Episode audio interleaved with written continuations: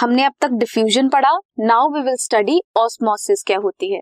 Like diffusion, कैसे movement होती है उसमें सब्सटेंस की from the region of higher concentration to the region of lower concentration, वैसे ही ऑस्मोसिस में भी जो मूवमेंट है वो हायर कॉन्सेंट्रेशन से लोअर कॉन्सेंट्रेशन में होती है।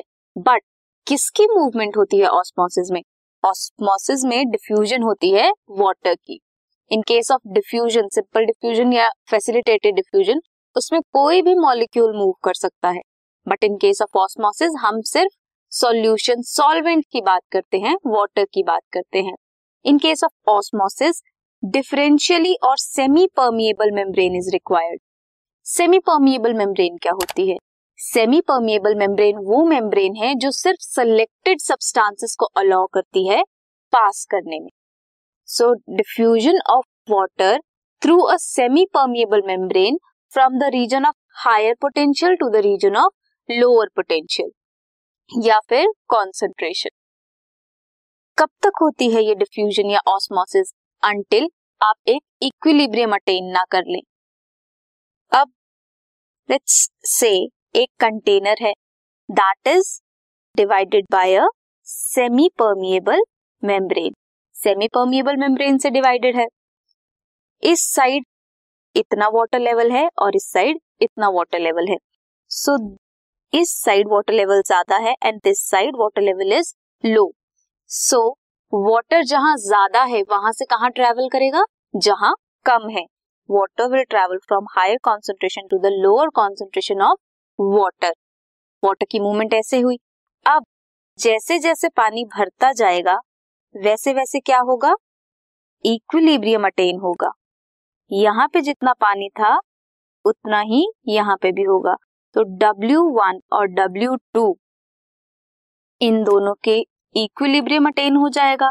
जब इक्विलिब्रियम अटेन हो गया तब कोई भी वाटर मूवमेंट नहीं होगी, वाटर मूवमेंट नहीं होगी, इक्विलिब्रियम अटेन हो जाएगा, मींस ऑस्मोसिस नहीं होगी। अब नेट डायरेक्शन क्या होती है ऑस्मोसिस की और रेट क्या होता है ऑस्मोसिस का? ये डिपेंड करता है pressure gradient and concentration gradient पे। इक्विलिब्रियम में दोनों चैम्बर्स जो हैं, टू चैम्बर्स, उनमें सेम वाटर पोटेंशियल होता है, सेम वाटर पोटेंशियल है, इसीलिए मूवमेंट नहीं होती, ट्रांसपोर्टेशन नहीं होती एक जगह से दूसरी जगह में। Now there is a demonstration of osmosis. Look at these two figures. Container 1 और A थीसल फनल लिया है, उसमें सुक्रोज सॉल्यूशन ऐड किया है, देन उसे कवर किया है और इन्वर्ट कर दिया है वाटर में। सिमिलरली सेकेंड कंटेनर B में क्या किया है? थीसल फनल लिया है, उसे भी सुक्रोज सॉल्यूशन उसमें ऐड किया है, कवर किया है एंड इन्वर्ट करके उल्टा करके रख दिया है वाटर कंटेनिंग कंटेनर में। एंड इसमें एक और डिफरेंस है, इसमें ऊपर से प्रेशर भी अप्लाई किया है, एक्सटर्नल प्रेशर अप्लाई किया है। सो फर्स्ट में जिसमें कोई भी प्रेशर अप्लाई नहीं किया उसमें क्या होगा? वाटर डिफ्यूजन होगी अक्रॉस द मेम्ब्रेन। कौन सी मेम्ब्रेन? जो ये है जिससे कवर किया है, इन्वर्ट किया है, सुक्रोज सॉल्यूशन डाला था, उसे कवर किया था। ये जो कवर है this will act as a semi permeable membrane. इसके थ्रू डिफ्यूजन हो जाएगी और वाटर लेवल बढ़ जाएगा फनल में। You can see water level बढ़ चुका है फनल में, यहां तक पहुंच गया है। बट इन केस ऑफ जिसमें प्रेशर अप्लाई किया था वहां पे वाटर लेवल उतना ही रहा।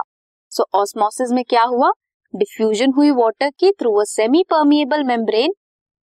जब कॉन्सेंट्रेशन डिफरेंस होगी या फिर प्रेशर ग्रेडियंट डिफरेंट होगा, कहां से कहां? From the region of higher concentration to the region of lower concentration. So ये था ऑस्मोसिस। इस चैप्टर में हम आगे पढ़ेंगे प्लाज्मोलिसिस क्या होता है, इम्बाइबेशन क्या होता है। So this was all about osmosis. This podcast is brought to you by Hubhopper and Shiksha Abhiyan. अगर आपको ये पॉडकास्ट पसंद आया तो प्लीज़ लाइक, शेयर और सब्सक्राइब करें और वीडियो क्लासेस के लिए शिक्षा अभियान के यूट्यूब चैनल पर जाएं।